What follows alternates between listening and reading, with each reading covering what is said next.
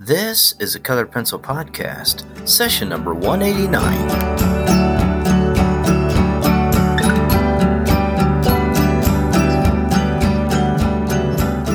Welcome to Sharpened Artist, a colored pencil podcast where we discuss in detail all things in and around colored pencils and the colored pencil artist. And now, your Lisa Clough and John Middick.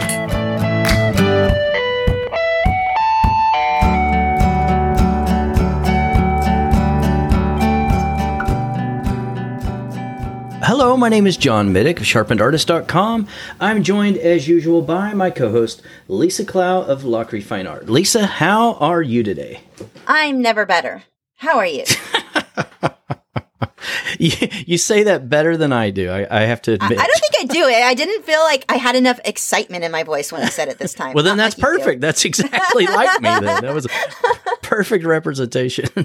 I am good. So, what? Are, this is the show about colored pencil, where we discuss colored pencil every single week.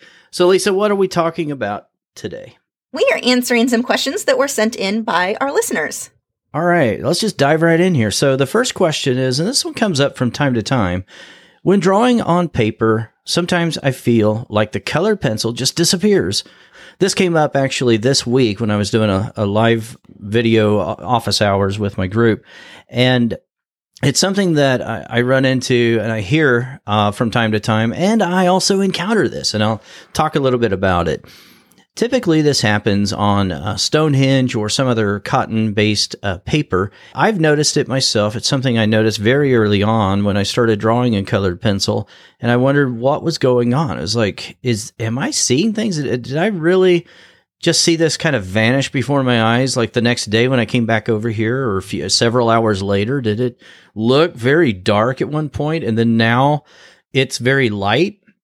You know, and I talked to other artists about it, and they're like, "Oh, you're probably, uh, you know, putting in your darker value later on, and then everything that you drew before that time appears to be darker or lighter now. It's relative to that darker value that you have there present in the composition. Well, that is not the case uh, with you know the way that I've uh, seen it happening sometimes, and what I've also witnessed in some of the drawings of my students. So, what I think actually happens, and I can't be too sure about this, but this is the thing that I've noticed in my own drawing, and I think this is probably the case for most of you if you are encountering this from time to time. Cotton paper, and especially Stonehenge, it if you're using like the large sheets and not the pads, especially, you'll notice it. It is sort of spongy, just a little bit.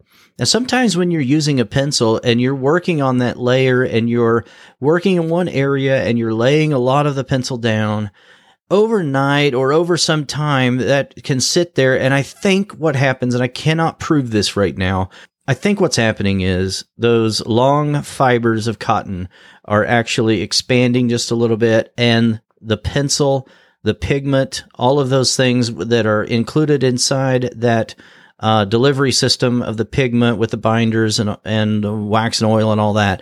I think it's it's actually seeping down into the paper. I think that's what's going on. But no, you're not. You're not crazy. You're not dreaming it up. You're not, you know, uh, inventing things that don't exist, and you, your eyes are not playing tricks on you. That really does happen, and I've encountered it. So uh, it doesn't always happen, but from time to time it does. And there's ways to get around it, and you just have to go in there and redraw. Now, if you're using solvent, you've already got a built-in technique for making sure that that doesn't happen all that often. Later on, whenever you start using solvent, you're going to dissolve a lot of those issues uh, in the paper with showing uh, a lot of the white of the paper through your pencil layers, and so you don't have to worry about it. But yeah, it does happen. That would make sense too because it's not something I've ever experienced, but I always Mhm. use odorless mineral spirits. So that that makes a lot of sense. Yeah, and it's before you use the OMS, you know, and when you're, um, you know, processing through like an initial layer, or if you are someone who waits a long time before you use OMS, like I do on certain compositions, you know, sometimes I'll wait a long time. Um, then yeah, that that can that can actually happen. You've not ever experienced it? It's never No, never. Okay. The closest I could say I've come to is, and now this wasn't on Stonehenge. This was on, I don't even remember what paper it was Mhm. years ago, but with Prismacolors where you'd get the wax bloom and that would, you know, once Oh, you wipe yeah, the yeah, wax yeah. bloom off, it would make it lighter. But I, I don't think that's, what's being spoken about. No, it isn't. But that's a that's an interesting thing because somebody actually thought, you know, on this video uh, live stream chat we were we were doing, they actually thought that that's what the person was talking about was wax bloom. But no, that's Mm-hmm. yeah, separate that's all I've separate ever issue. experienced as far as Yeah. being lighter. That and when you put odorless mineral spirits down, I've had a lot of people ask that or say that it made the colors more dull and they didn't know why. That is totally normal on Mm-hmm. Yeah. your first layers. And again, this isn't what this question is about, but we'll just throw it out there. Well, yeah, When I you put down the odorless mineral related. spirits and then they dry, they'll, especially if you're working on a darker paper, because it, the odorless mineral spirits will make the paper look darker if it's a colored, like a toned Mm-hmm. black or, or light blue or any of those. It'll make that color come a, a little bit darker. And a lot of our, our pencils are fairly translucent. It'll back up when it dries. But when you watch it, it's like, why does my color keep getting lighter? One, it could be the type of paper you're working on. And two, that's actually normal, even on white paper, because you're dissolving that pigment into the paper. You're going to, you just need more layers. You're going to keep layering and, and repeating that process until you get your color saturation back up where you want it in the end. absolutely. So our next question, should I use the Brunzil design pencils even if I can't find any light fast ratings on them? That's a really good question. Now, I've not used those pencils, so I can't speak to their performance at all, but just talking about colored pencils in general, because you will find some. I mean, the Arteza makes some. There are quite a mm-hmm. few different ones that the quality may be okay, but the pencil not so much you know and it really depends or the light fast ratings it's really going to depend on what your end goal with that piece is if you're using it for practice I don't really see a huge problem with it as long as the quality is okay. The problem comes down to what if you make something and you're like, this is amazing. I would love, you know, to sell the original, be able to include this or, or enter it into competitions, whatever. And it fades within a year or two. And a lot of those pencils that are the, the lower um, cost pencils are yeah, the light fast ratings are absolutely terrible. And you've got to watch because a lot of the, the packaging will say great light fastness or great light, what do they call it? Yeah, great yeah. color, light resistance. I don't know Light, the word. yeah, light weird. resistance or uh, they've never- permanence and Yeah, things like that. but they've never tested. They didn't do any light fast testing. They can't know wh- how great that light fastness Yeah. is going to be if they didn't test it. You don't know. So even if the company says that, don't say, "Well, it says this on the label, so it's okay." If there are no light fast ratings, assume they are not light fast at all. Okay, some colors are naturally going to be light fast, even if it's a cheap pencil, but still, I wouldn't trust it unless I had those numbers for sure. For practice in a sketchbook, trying different things out, I don't see a problem with that. But once you get into the, the position where you may want to sell something, you may want to do things for commission, I, I would not personally use them for anything other. Like if I were going to use them, I'd use them for sketchbooks only because I'm not going to sell that. They're actually a lot like the Lyra Rembrandt Polycolor uh, colored pencils. Uh, I feel them. I, f- I feel them. Wow, I cannot talk today. I feel like that they're very similar in performance as those pencils are. Um, so these are the Brunzil design pencils. I, I do have a set, a 48 uh, count set of these, and yeah, performance wise, they're you know they're fine. But yeah, I again uh, to your point, Lisa, I'm I'm not going to be using these. I, you know I played around with them a little bit. I'll still play around with them, maybe in a sketchbook, but I cannot find any light fast ratings on them, and the company will not uh, release any light fast ratings on them. So if you listening today, if you have any different information, and if you know something that we don't know, then uh, yeah, I would love to know uh, what that is, and more importantly, I'd like to know, you know, the source. I, I want to know, you know, how you found out about it. Uh, to my knowledge, so far, we're we're not given any light fast ratings, and I don't think that the company is actually testing them. Now, they say things like on pack on the packaging, like uh, high quality, perfect for applying several colors of, of layers of color on top of each other, things like that. They talk about the um, size of the cores. You know, they're 3.7 millimeter color core made from high quality color pigments so that the colors transfer very well. Okay, there's nothing, nothing that I've seen that indicates anything to me about any type of light fast ratings or any testing that's been done on them. So, yeah, it, it does concern me. And uh, there, because of that, I'm not going to be using these for any serious work at all. reserve those for, you know, the grandkids or whatever and for your sketchbooks. All right, next question. There's a live meetup drawing group near me. Who typed these anyway? Start that over. There's a live meetup drawing group near me. Is this something that I should go to and be involved in? Do you actually learn more in a group setting like this as opposed to drawing in isolation? So, good question. Um, here's the thing I, I go to a live meetup group, a drawing group from time to time, and it's a lot of fun. It's enjoyable. They're all a little bit different. Not every group is the same. So you just have to get, go and just kind of check it out and see what you think about it. And if there's, you know, the right amount of synergy there, if you're actually excited about drawing with this group and if there's a lot of, you know, camaraderie, if that's what you're going for, or if you're going just to maybe, um, you know, share and get some tips from others or share what you're doing or something. I mean, it's, it's worth trying is my point. Uh, I don't think that, you know, you're just going to have to start learning just so much more than what you would if you're drawing in isolation, if you're actually thinking about improvement and what you're doing and that sort of thing. I do like going to the group that I'm going to. From time to time, we'll get somebody there who's kind of new, and there's a little bit of talking that goes back and forth in this particular group. And I'm guessing that some people just aren't used to that. They don't care for it or whatever. I, I remember one lady in particular, she came and she was like, Do you guys talk the whole time? she just like wow. blurted it out and had the what did you expect from a group like face. this like, uh, you want yeah. silence. Draw it home. Draw it home. Yeah. I thought it was kind of funny. But i, I mean yeah i enjoy that. I, I, like hearing you know what other people are thinking about what we're doing and that kind of thing. I don't know. So. Yeah for me well i'm gonna get my best work done at home on my own where i'm really focused really concentrating.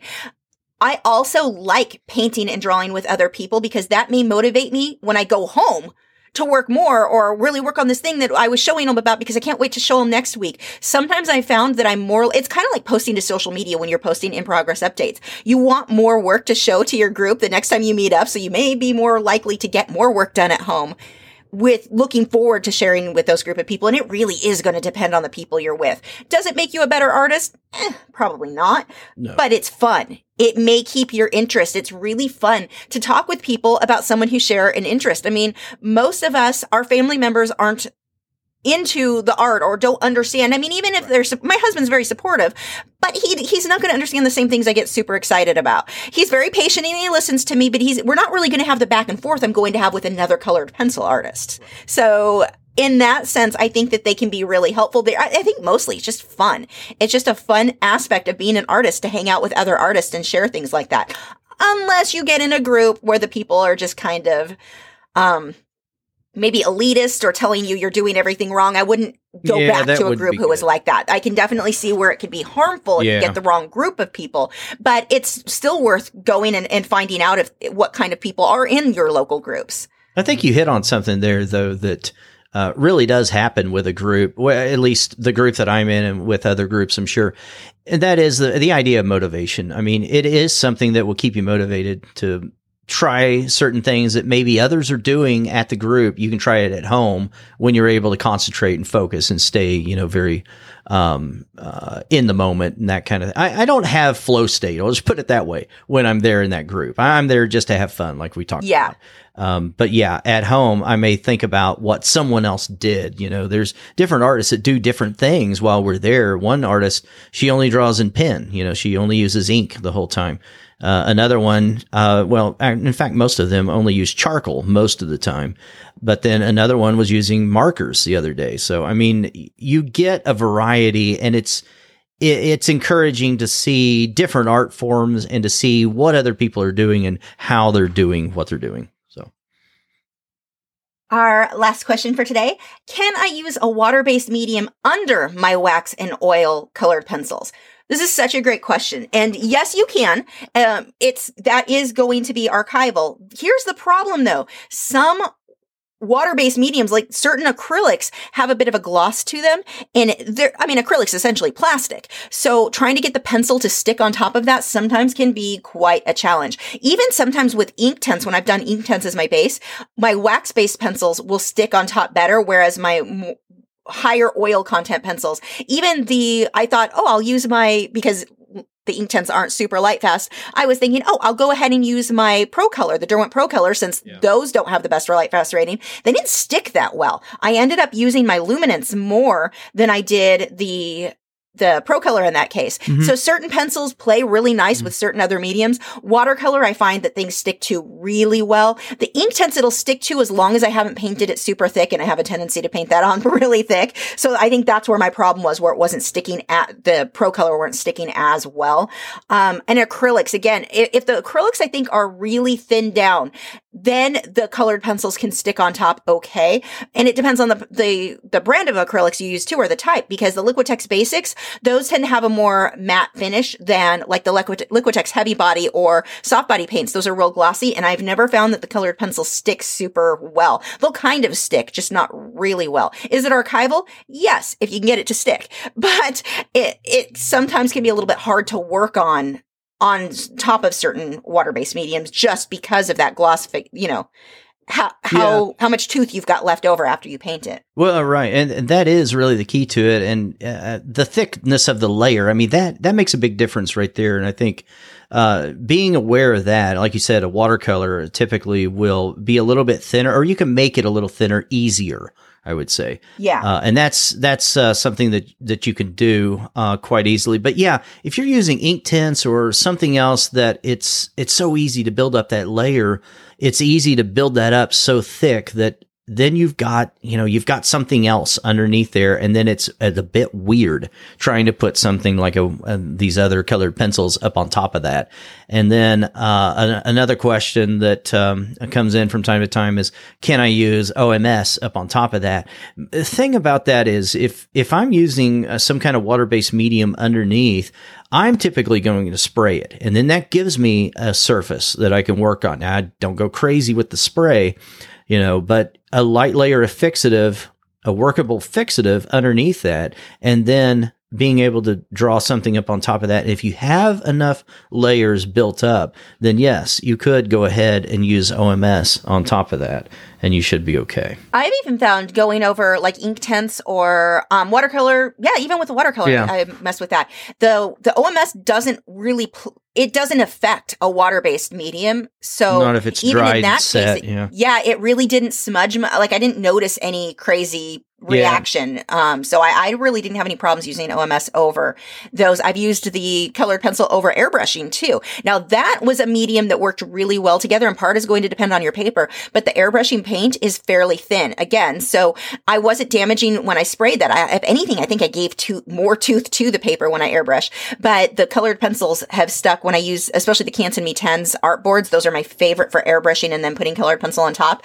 Sticks really well, completely archival. Well, that's what I was going to say. I mean, it, it, depends on the tooth. Yeah. You know, how much you have left whenever you're doing that. So cool. Now let's talk about the reverse though. Um, doing wax or oil based and then a water based up on top. I mean, I I try to avoid that. I never ever yeah. add a water base on top I mean, of an you, oil base. Yeah, but you could you could do that if you're if you're doing something that you know you don't really care about. Or you want to try an experiment and see you know what happens to it or something like that. I haven't done anything that I really cared that much about. I'd like to do it and then you know put it away for a few years and see what it does. I don't know. It just doesn't make sense to me. You can do oil and wax on top of water, but not the reverse because right. it's not going to stick long term. You're going to have it flaking. You're going to have issues. Uh, people ask all the time, can't I just use acrylic paint for my white highlights? I mean, you can if you don't care if the work is archival, if you're not going to sell it, I guess. But do you really want to limit the potential to eventually sell it? You don't know. Two years later, three years later, somebody may come across and just love it and want to buy it. And you're like, no, can't sell it because I did not make this using archival methods. Yeah, I just wonder about spraying it though with a with a fixative and a final spray over it. I wonder what that would do in a few years. I, I don't know. I don't really know, but yeah, it doesn't not sound, I like to experiment no, it, with because no, it doesn't. my artwork. well, no, it doesn't sound like something I'd want to do that I cared about. I would do yeah. it some test swatches and just see. Uh, what would happen with something like that? And depend. I mean, there's a lot of factors. It would depend on how thick all of those layers are too. So, uh, but yeah, as a general rule, that would be something that I would try to avoid. All right, so if you would like to add to this, and if you have a question that you would like for us to answer on the show, you can reach out to us by going to sharpenedartist.com slash q and a and you can submit your question there. You can always comment in the show notes over at sharpenedartist.com slash podcast. Reach out to us through email podcast at sharpenedartist.com and we'll talk to you next week Bye. Thanks for listening to this week's episode. All the show notes can be found at www.sharpenedartist.com.